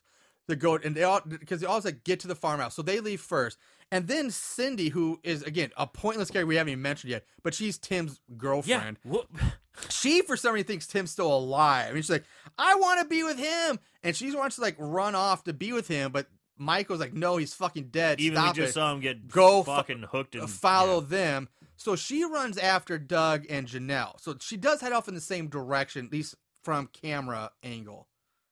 And then Michael and Mandy are arguing over a fucking flashlight when we hear a scream in the direction that we the others just ran off in. And that's it. It, it cuts the Penny and And again, this scene is so chaotic. Yeah. Everyone's screaming at each other. Ugh. Yeah, and eh, yeah, the screaming gets it's really really bad. It's just so it's too much. It, it, it there's no like sound editing or proper mixing or the, I don't know. It's just really awful. So we're back at the at the bowling alley. Bowling out, yeah. Penny and Anderson enter the bowling alley and they're questioning some guy and some drunk girl. Some probably other high school students. Yeah, I guess. You're assuming, yeah. And and the the girl is drunk. She is hammered off her ass. And they're asking about Michael and Mandy. And they tell Penny and Anderson that, oh, they're up at Lover's Lane. And why don't you just call their cell phones? But, but, but the drunk girl says, you might want to wait because Michael is probably getting laid right now. And when he say when she says that, the principal gets I don't know. she she doesn't she- appreciate saying my son's getting laid right now. She, she punches the girl. Oh, she, she, She just, hauls off just- and punches this chick. just punches her for no reason. Like Oh, I it's- don't understand why that happened. It's like, and not only that, did she punch this girl, but she's with a cop. Yes, she's- the sheriff, by so the way. she punches a student. We're assuming, and she's doing it in front of a police officer. So it's it, for no reason other than just like might have trouble finding your son because he's probably getting laid. Yep. And for for that mild of a remark, was Basically, she assaults or- a minor in a public bowling alley. But I do like the fact that the girl who got punched just goes. "Bah!" Yeah, she teaches like, ow! And she, then she gets something like, she like She laughs laughs it it off. Now, I, one thing I want to mention that about it, it seems like these about during this scene, the bowling alley. Excuse me. pardon me. No, we notice that the bowling alley is completely full of people. I mean, there's people bowling, there's people drinking in the background, all sorts of people. But when Penny and Anderson leave the bowling alley, you can c- clearly see through the windows, and that the bowling alley is completely empty. So from the I didn't notice that. yeah, I like. didn't wait a notice that. minute. it's That's- because it's one of those things like. Cause I was like noticing, like, okay, I, I, you can see through one, like, oh, is this the same boy? Because there's a very distinctive like painting on the wall, like a mural, like loud bowling alleys do. I'm like, oh, it's the same building, but like, where the fuck did all the people go? they just up and fucking disappeared. So we cut back to Michael and Mandy running through the woods, and once again, the picture quality has switched back to the shitty, grainy, overly dark garbage. I think I know what it is Okay. because when when I was just I I just, I just looked at my notes and when they went fr- when they crashed the car, they got out and it went grainy again. Yeah, like you said. I think it's because it's daytime or there's a lot of daylight, and they're trying to make it look like You it's think they shot a yeah, because day was, for night or whatever? there was some pretty big shadows casted on them. Like like it's sunny outside, and they're in the forest, and sh- you know. See, I, I, think it's because it's sunny outside. I didn't get that. I thought maybe it was just for some the cameras are just had shitty night vision. I think it was just trying to trying to make it look like it was night, but they were shooting when there's too much daylight. That's what I thought. I don't know because there's a scene of them running across, like coming up, like um, Well, I'm not saying because they this. Yeah, because they run across the the bar at night, clearly at night, and the picture quality in that scene is fine, totally well, fine. yeah, like I said, because the picture quality is probably better at legit nighttime as opposed to Oh, I, I, I yeah, yeah, I got like you. the, the shitty daytime. Oh, let's try and make it look darker. Got Yeah. okay, gotcha. So um, the two of them, Eminem at this point, I just start calling Eminem. Um, Michael and Mandy. Michael Mann, yeah. The two of them enter uh the farm farmhouse, and she mentions that it's not a good sign that since they don't hear the dogs barking. So I guess this is like the local. Everybody like knows these people, knows the farm. It's like a local thing, and they they do start going around locking all the windows while Michael tries to find the phone, but of course, it's dead. All the lights come on though. Yeah. And he does find a double barreled shotgun, but it only has two shells. So, and they enter the living room and see something moving behind the couch in the corner. And it turns out to be Janelle and Doug underneath a sheet. But Michael nearly shoots them, but Mandy manages to like knock the shotgun up just in time. Yeah, Michael's pretty trigger so happy. two shells are mm. now down to one, One, shell. Yeah. And I mean, they eventually get Doug to like they want to try to take care of his leg, so they get him onto a kitchen table and they're gonna like try to sp- put a splint on his leg and reset the bone. And I'm like, when did she become a fucking nurse or right, a Girl right, Scout or yeah, something like yeah, that? Yeah, And so they're like, she tells Michael to hold him down so she can reset the leg. And she's like, Janelle, you need to distract him because it's gonna be painful. So she's like, okay, uh, well, uh, who's your favorite teacher? He's like, "But what? Really? He's like, I don't know you that well. Right. Which I kind of thought was funny. And so Mandy tries to do like, he lashes like, don't fucking touch me. And, and she's like, keep him down, keep him distracted. So Anna Faris, Janelle, decides to flash her her boobs, which works perfectly. He's Yeah. like, oh. He stops and looks and huh? and then Then- just snap. whereas Mandy snap and he resets the leg, causing him to pass out pass from the pain. pain. Now, let's clear this up for anybody who get hopes out. Like we said earlier, you don't actually see Anna Faris's boob because it's shot from behind, Yeah. so you don't see them. Although I do love this line that followed. Yeah, which all of a sudden Michael starts to become like the one-liner king of the rest of this movie. Yeah. because Doug passes up for the pain, which sets up Michael's one-liner of. What can I say? I guess your body's a real knockout. Boom! Booyah! kind of like that one. yeah. So uh now Anderson and Penny pull up to Dr. Grefe's house, but no one's home. They don't find anybody. And it cuts right back to the farmhouse where Mandy at this point we go it's a lot of jump back and forth between the kids at the farmhouse and Penny and Anderson. So there's a lot of back and forth from here on out. And they're trying to get Janelle to wake up Doug, who's passed out, while Michael and her go to the barn to look for another car. And she's like, Janelle, don't worry, you'll be safe here because the uh the killer, if he's out there, he'll see us leave and he'll follow us. Not, he he doesn't want to. So Mandy is sold on the point that he the killer is out to get them Mandy and Michael. not the others. And this is where she drops the bomb, shoo, boom, on Michael. That his father, who he thinks died of a heart attack, was actually murdered. Was actually fucking around and got killed. Yeah. Yeah. And because I guess mommy told him, "Oh, your dad was a good. Yeah, he died of a heart attack, not that he was murdered." For for fucking behind her back. Yeah. yeah.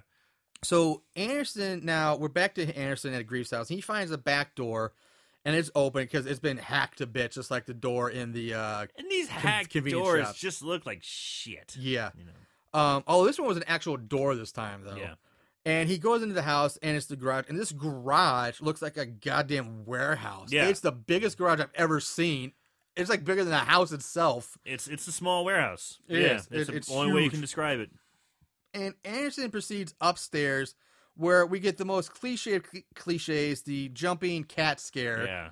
So not only does Grefe has a giant black Doberman pinscher, he's got a black cat too. Uh, and he continues to search the rest of the house, and we see Hennessy standing behind him in the shadows, just lurking around.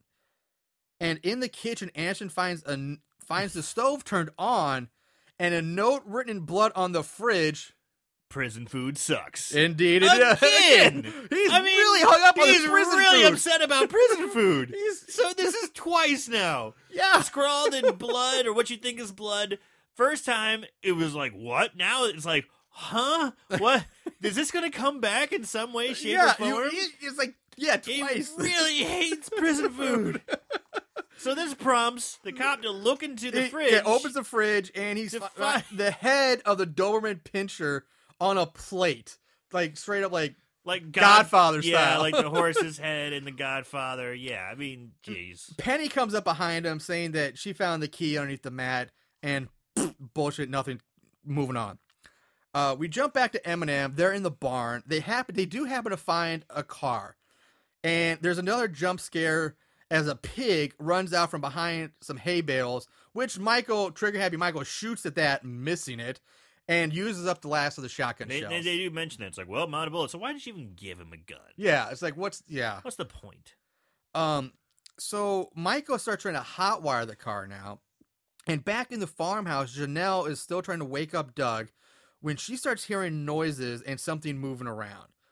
So now Hennessy comes smashing through a window and tries to grab her, and how the fuck did he get there so fast? We just saw him in Doctor Grefe's house. Yep.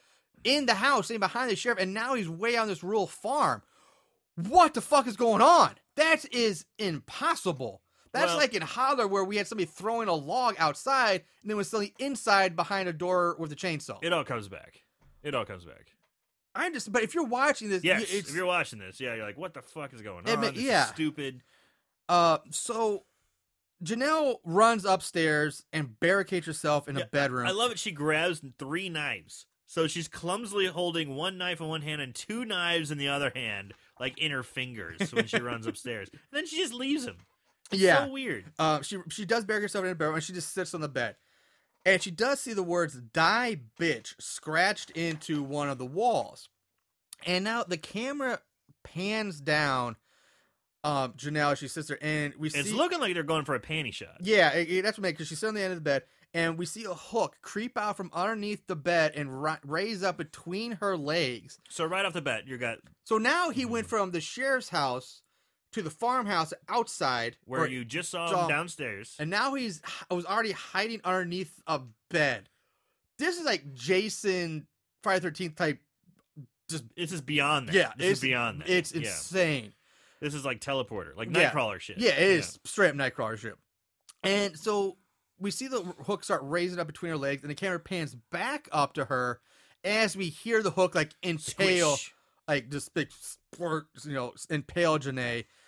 And you know, thing is Anna Faris because she's done a lot of things I actually have enjoyed, but this is early on in her work, and this death scene is almost comical because the noises and Yeah. faces she makes. It makes it look like she's almost having an orgasm instead of being eviscerated by a hook. Right. Because she's like, oh, oh, It's ah, like a comical, oh, kind of like a oh." comical, like a comical Is this feel good or bad? Yeah, kind of orgasm. It, yeah. it really is, and she, even the faces she make, it's like what? And uh, so, I, all right, I just talked about how he was underneath the bed. And we so she's dead. yeah, she's she's dead. You don't really see what happens, but she's dead. So downstairs now, Doug finally starts to wake up as he sees the killer enter the room. He's all like groggy eyed, Mm. all blurry, and the killer's standing over a groggy Doug, and he starts to run the hook over Doug, like just like like Like, kind of seductive. yeah, very seductively. And he's like, Doug's like, I didn't do anything. I, I, I don't know. What, I didn't do it. I just wanted to get laid. And now the killer runs the hook along his waistline of his pants. And again, here the actor, the guy who plays Doug, again comes across more aroused Yeah, than, he goes, than- I didn't know it'd be like this. and orgasmic Yeah. than, than being scared for his life. He's like, oh god, I just want to, like, oh, like Yeah. it's but what is going on? We just went from okay, trying to be a seriously in, like scary movie to we just traveled in the world of fucking slapstick. Are we going softcore here? yeah, What's it's like on? what is going Yeah. on? And so the killer then stabs. It's kinda- I guess he got the knives from that Janelle had because Yeah. he stabs Doug in the thigh with one knife. Rubs sta- his wiener with the hook a little bit, Yeah. and then stabs his other one, Then stabs him in the other thigh. and that's it. And that's it. That's all you see. And then we cut back to Eminem in the car in the barn, and the killer enters the barn and walks, starts walking slowly towards the car. Michael gets the car started just in time, but the killer seems to have vanished. So at this point, no fucking surprise there. This guy can just disappear. yeah. Um, he starts to drive. Michael starts to drive the car out of the barn, and when he turns that, finally turns the headlights on, he sees at the last Sydney impaled and propped up on two pitchforks, just in time to run her over, killing her.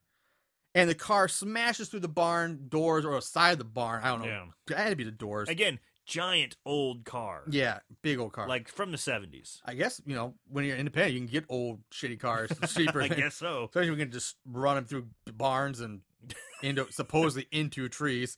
Uh, You c- couldn't do that with a 1999 Hyundai. No. No. so uh, Eminem go back into the farmhouse to look for Doug and Janelle. They- get they- Doug and Janelle yeah. like, we're out of here. Yeah.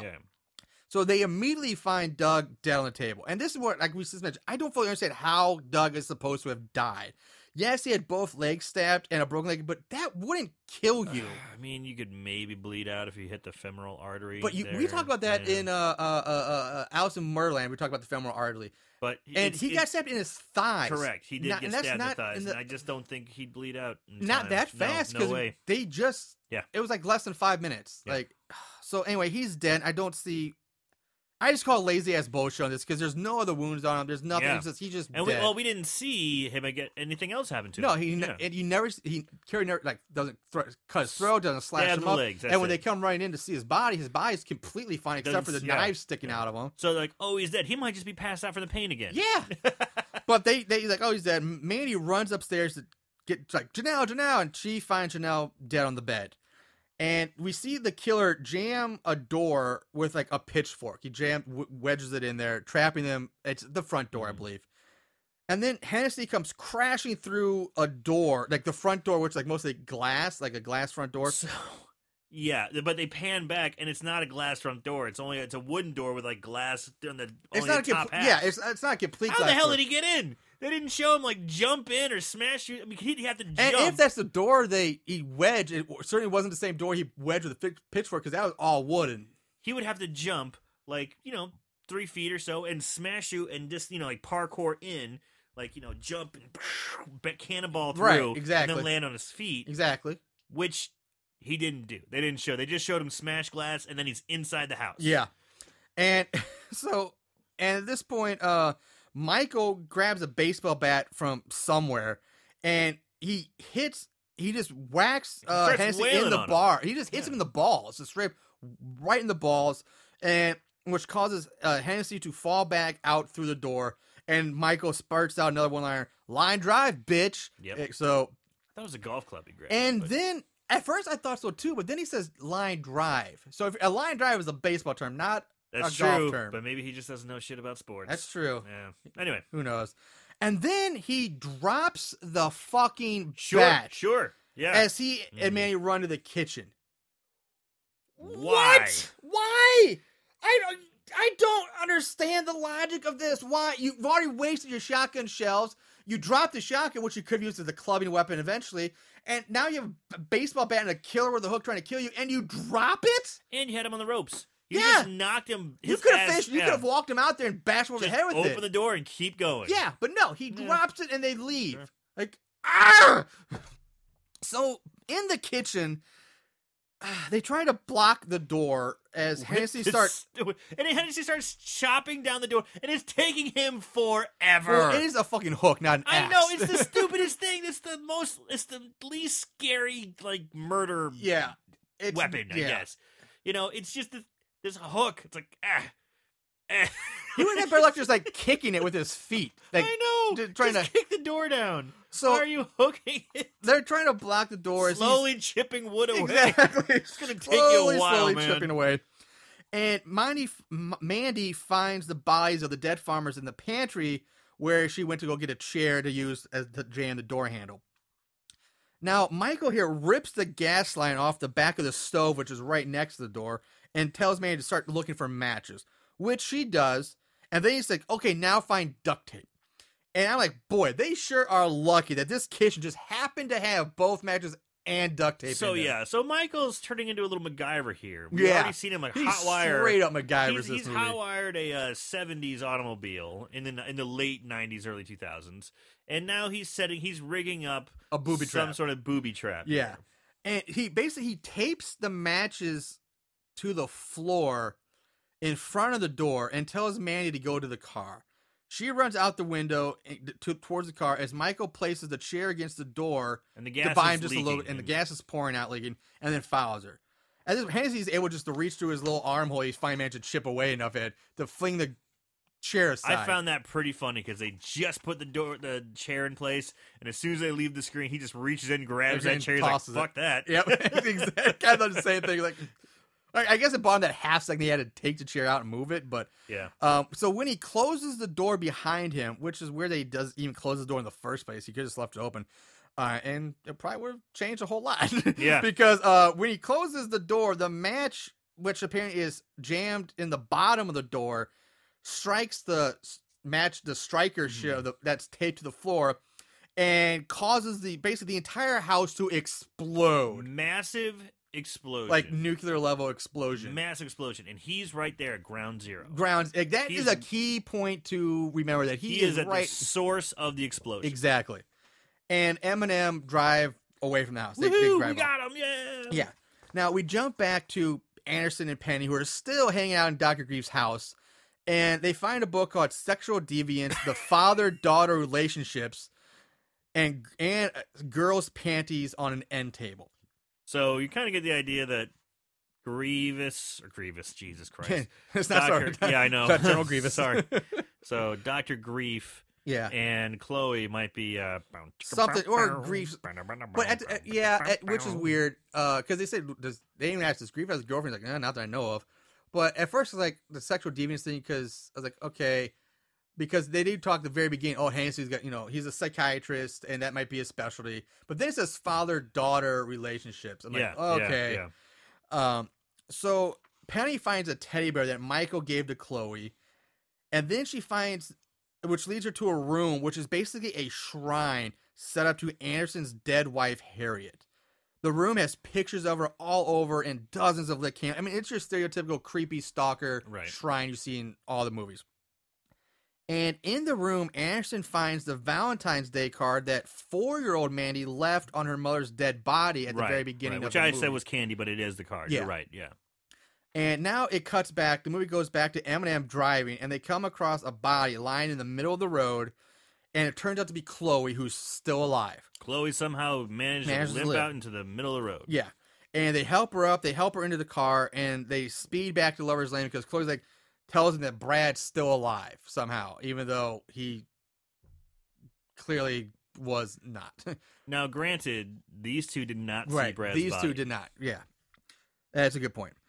Uh, so they uh, what they get back to Lover's Lane, and Manny now hears a phone ringing from somewhere. It's like out in the middle of nowhere. Oh, oh, oh, yeah, this is great. They're driving in this gigantic fucking clunker of a car, driving over the road like bump bump over bumps and like on non uh, non paved road, and there's a cell phone somewhere Somewhere in the wood, in the and like, tall oh grass. wait, stop! I hark! I do declare, I hear a cell phone. You know, it's just ridiculous. Yeah. is she a So bad. dog? Does Yeah. she have extra sensory hearing? So she she she finds the phone in the grass, and it's her dad trying to call, and she's like, and that phone has no fucking voicemail because that thing rings forever. "No, it does. It rings forever. Well, it is 99, so I don't know what voicemail technology Oh. was. I don't remember back then on my cell phone. Um, so she's saying on the phone like everyone's dead, everyone's dead. Help! We're up at Lovers Lane, so they get the location. And there's a quick, very quick series of shots that basically between going on here that show Chloe in the back seat behind Michael raise up a hooked hand, and who Michael's looking at the front window. He screams out, "Mandy!"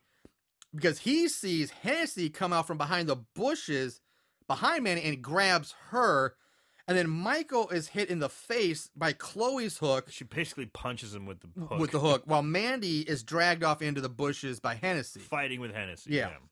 So Mi- Chloe now keeps attacking Michael and yelling, "No one dumps me, bitch! No one dumps me, bitch!"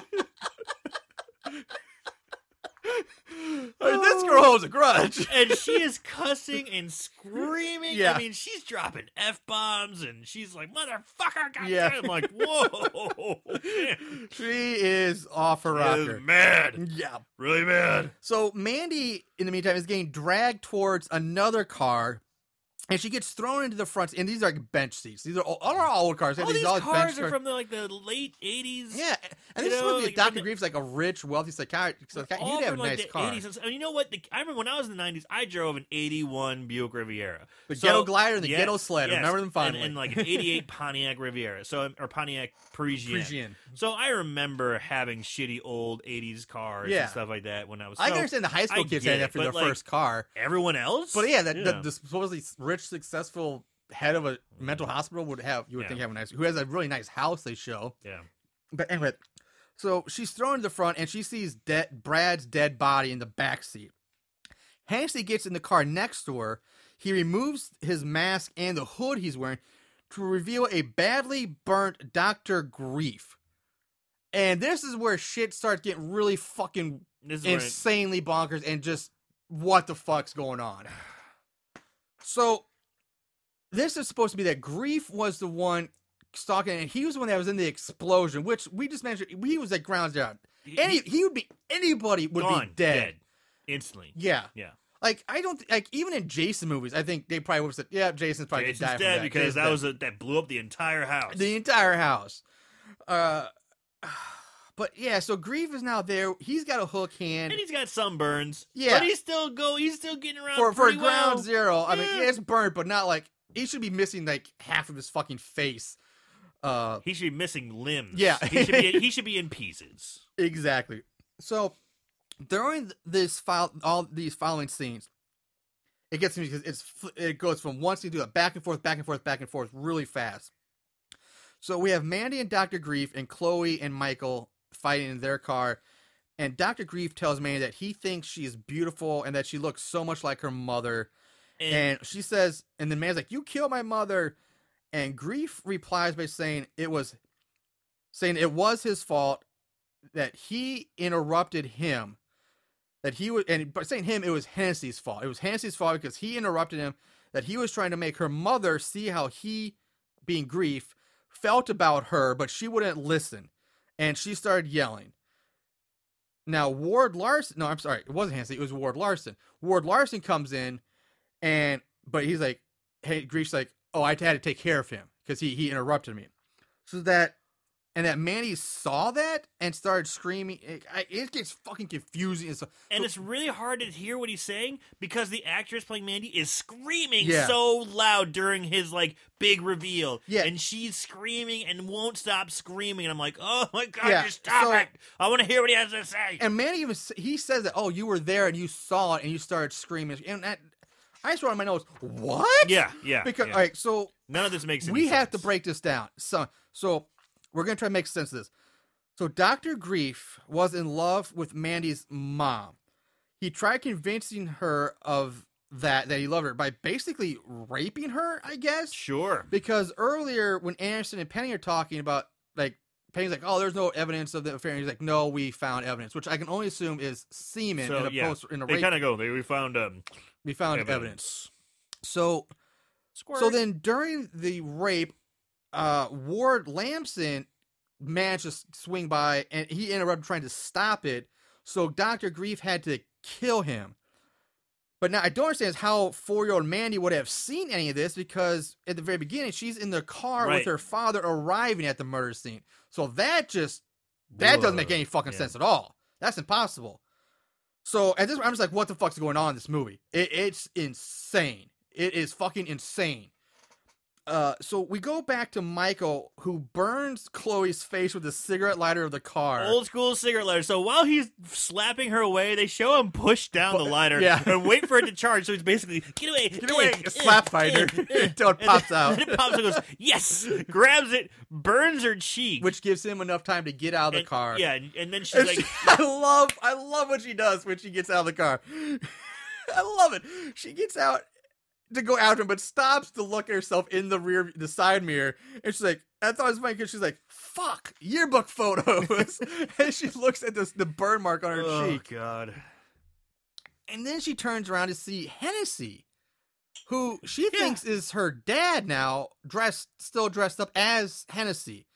And she whines and complains about how he's not helping her enough. That you told me we'd make him pay. Yeah. you told me we'd get him, and I'd be the prettiest girl. And she's she's just going off like yeah, little she Miss says Prissy bitch. that she killed Doug, which would make sense about the really seductive, weird, creepy Yeah, yeah. drag the hook over his Mhm. crotch, and that slut Janelle, which by the way was never slut in any sense of the word. She wasn't. She didn't talk about sex. She didn't act like a slut. Yeah, whatever. She's just being a bitch there.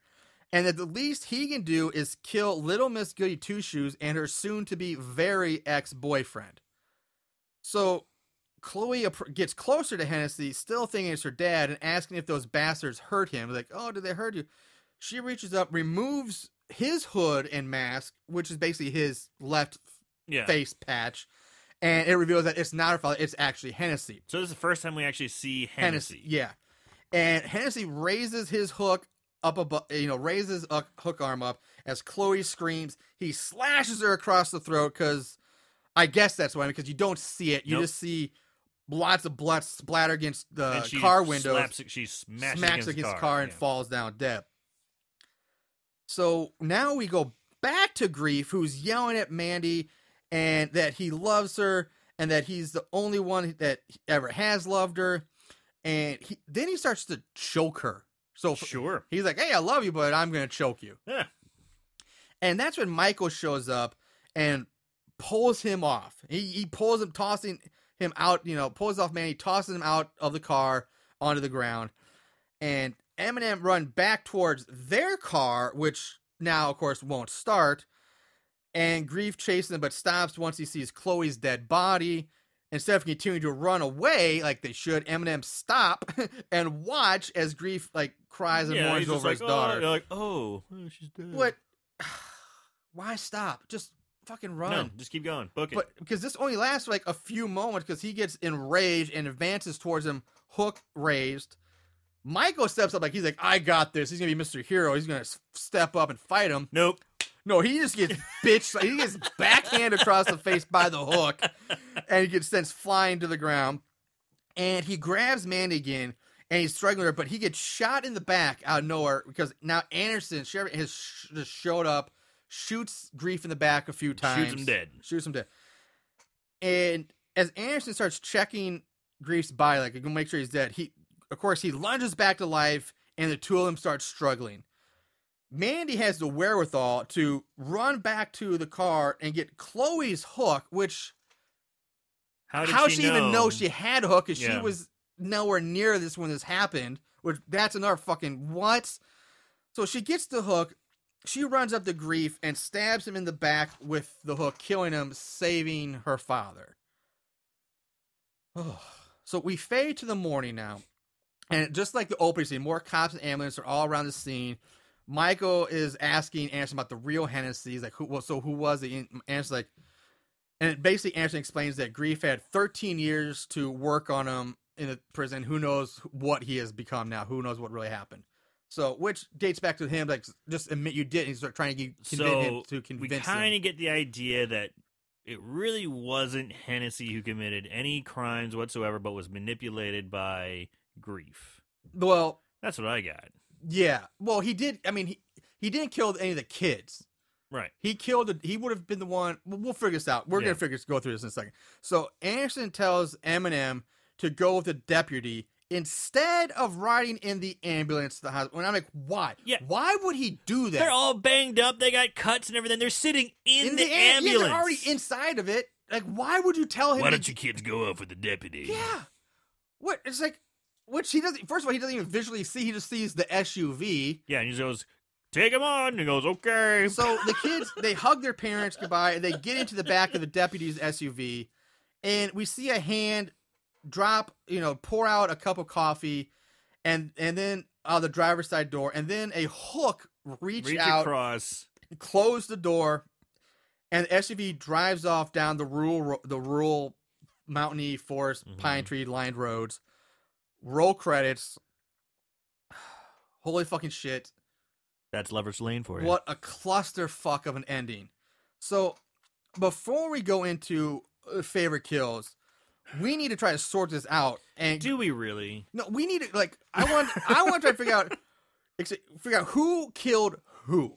That's basically it. Because Okay. we basically have three killers in this movie. Right, you really do. We have three killers. One who hates prison food. who hates prison food. Hates it. So, the deputy at the beginning in the in the quickie mart. That one is unknown to me. I don't. So that I'm pretty sure that's Hennessy. See, I was Because that re- that maybe he's- Chloe, because she's the one who went into the store. That's the only explanation I got. Is, No, because well, no, because you see the guy. He's walking around in the mental ha- hospital outfit. He's walking around in that mental hospital outfit. He kills Oh the yeah, clerk. yeah, at the beginning, yeah. yeah. So he must have killed. uh, My my thought is that. So you killed think deputy. killed the deputy? Correct.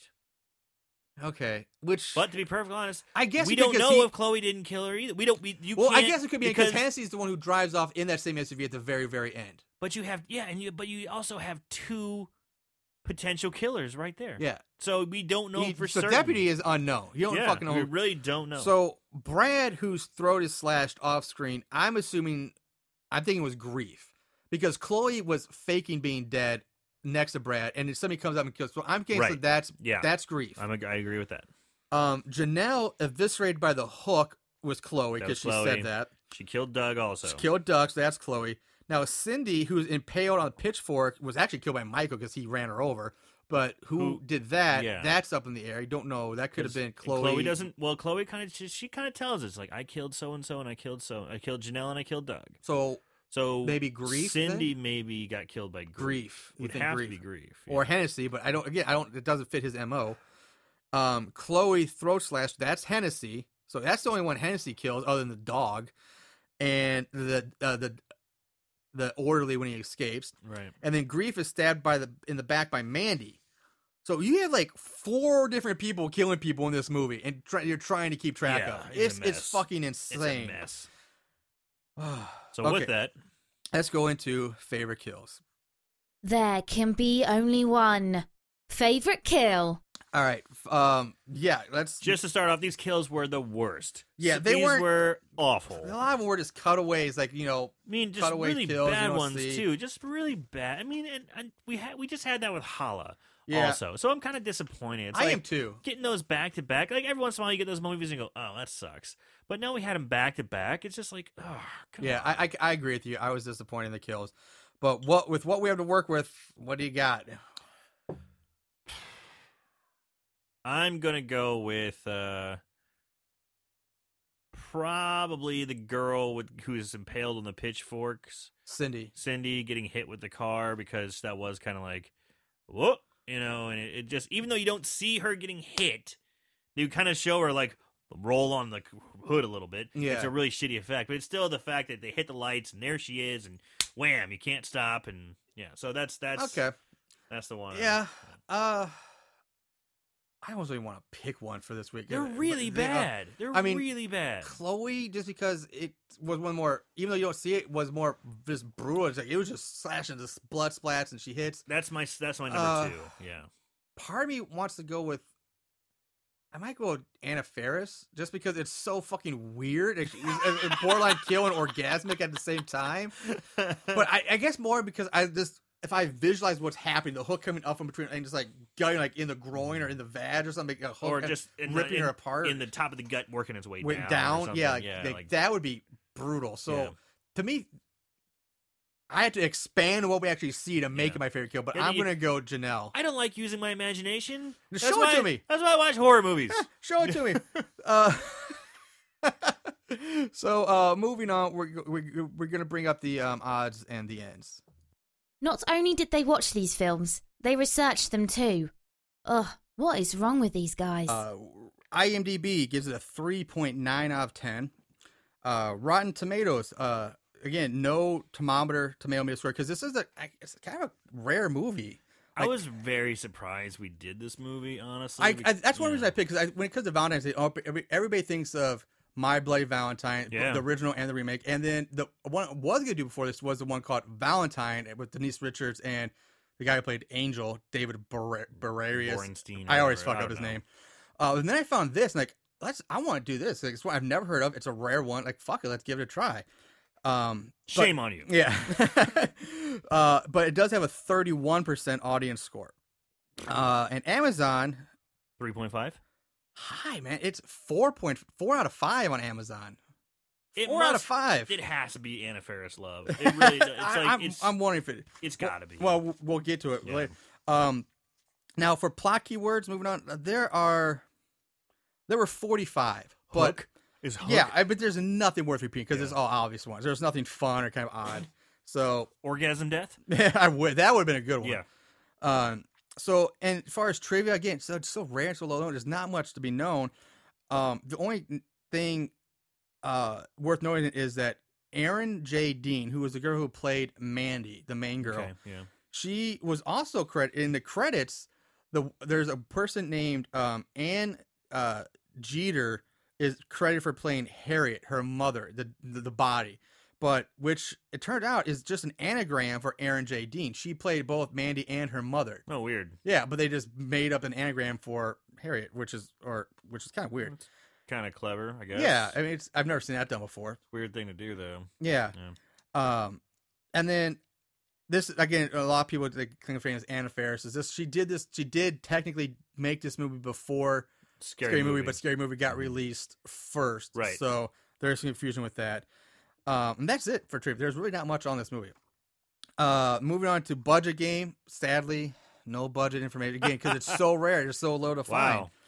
Wow. Um, so, but there are uh five star reviews. These special movies have a place in these special people's hearts. Five star reviews. So moving into the five star reviews, we have Spencer Wolf. Okay, so Lover's Lane is really low budget, but it is still really good and fun to watch. And what's with the whole is the daughter sleeping with daddy incest thing? of course, it's also interesting to see Anna Faris in her first released movie, which is not true. Wow, this has come a long way, or she has come a long way. And where is the sequel? There should should have been a sequel. Definitely four plus stars in the low budget slasher category. Five stars. Should have been a sequel. Yeah, really? Go I to guess hell and because die, Wolf. Just because I guess Hennessy drives off the two kids. To me, fuck that. They don't need a sequel. He kills Yeah. the kid. That's all I need to know. I don't he killed himself too. Yeah, drives him in off a cliff. Who knows? Maybe go get some nice little something to eat once. Yeah, get some prison food. Get, Yeah. get that prison food out of your system. uh, and then from BRDN, it's so cheesy. It's good. The only reason I ordered this movie was because the movie starred Anna Faris from House Bunny. I thought the movie was super cheesy, but I enjoyed it. Gave me lots of laughs. It's one of those movies that you just laugh at for the stupidity. It's a movie you can't take serious. Five stars. But they don't try to do any humor. no, they don't. it's they don't. I think Doug is supposed to be the co- the com- uh, comedic relief, and Well, it's really not funny. yeah, it's not. Yeah. Um, and then there's only three more. They're all short. Don Miller. This movie is great fun. Get a bowl of popcorn and just settle in for a good time. Five stars. That guy needs to raise his expectations for movies. Right. Uh, from Demos. Gore doesn't make a movie, but this one had enough when it was needed. But talk about a great slasher movie. Wrong. Awesome twist ending, great atmosphere, great scares, cool killer equals awesome slasher film. Highly recommended, five stars. This guy needs a fucking lobotomy or something. This that's I don't think he watched this movie. A totally different movie he's talking about. Sounds like that guy needs a hook in his ass. and from Miss Mr. William A. Carroll, one word, excellent, five stars. So That's just a poor review. yeah, Really. That's excellent. um, Ugh. all right, we will. We we we have some other business to uh, cover before we sign off for tonight, but we will get into our final. Uh, uh, uh, final word, final reviews. So bad, good. So bad, scary. Aaron, what's your, your what's your take on this I one? don't think it's a surprise. It's so bad it's scary. I mean, it was just the the quality. I mean, it seemed to kind of have that uh try to be cut from the same cloth as those '90s horror movies like Scream or I Know What You Did Last Summer Yeah. or The Faculty, the like group of teens who are gonna fight off the uh you know. But it just sucked. It just didn't have it. I mean, and even with a bad budget, can't you kind of you know, spitball an idea to have at least some kind of on death screen on Yeah. screen death. Really? I mean, you have enough budget to blow up a fucking house. yeah, that's true. You they think blew you'd, the house like- and ran through a barn door? Hire some, you know, aspiring college kid who's into gore makeup. Yeah, that's a really good point. If they had the money to blow up a fucking house and run a car through a door, they could have done some. Uh, There could have uh, been a lot- more, some better kills. Could use your budget a little better. That's a good point. Um, again, I was torn with this. I feel like I say that a lot lately, but I like, because the acting, I break it. down, The acting really isn't that. We've seen far worse acting in other movies. It's really not that bad. True. Um, I don't like where you're going with this. I know. I wanted to like it. I did because you know I didn't mind Chloe at best because she was almost got so so over the top crazy that it was almost entertaining. And if it was neat to see Anna Faris's early work, uh, but it's so it left me wanting more. Like it really did. And the ending was so goddamn convoluted and unnecessarily It didn't make any sense. I mean, it, the fact that we have to crazy. sit back and go over it after the movie, Yeah. like still trying to figure out what the fuck really happened. And that's where this is that stream where like, it started where like, every movie had to have that twist ending. Now, like I don't care. Like I would have been just fine if it was Hennessy from the get go. Let Hennessy be the killer. He escaped from prison. He's out there to get everybody. Fine, I'm I'm good with that. I don't need these crazy twist endings. Right. Just you know, so I'm gonna say because it left me wanting more, and that the ending was so atrociously confusing with the character relationships. I'm gonna say so bad it's scary too. All right. I I am gonna go at so bad it's scary. It's a good thing you said that our friendship was on the line there, buddy. I was like, oh boy, that's it. I can't do this anymore. Uh, all right, so let's wrap up our final business because, like, if we if you've been following us for a while, you know that we are in the midst of our uh, horrible horror March movie madness, and we just wrapped up our second week of round one matchups. So, uh, moving on to round number two, we, in the matchup of After School Massacre versus Night of the Dead, we have After School Massacre moving on. Uh, and then we had Friday the Thirteenth, uh, a new beginning or part 5 Uh-huh. taking on Blood Valley, Seed Revenge, and in a complete slaughter, Yeah. we had Blood Valley moving on. That was no surprise. Um, then we had Return to Horror High taking on the 1981 Graduation Day. Uh, moving on is Return to Horror High, which I was actually glad, kind of glad to see that. Yeah, I think Return to Horror High is a worse movie, uh, but it's Grant, you didn't Yeah. see Graduation because that's one I did. That was the one I did with Justin Willman when we had him on. Mhm. Um, and the movie's bad. Don't get me wrong, but at least that movie made sense. Like, it, and things actually happened in it.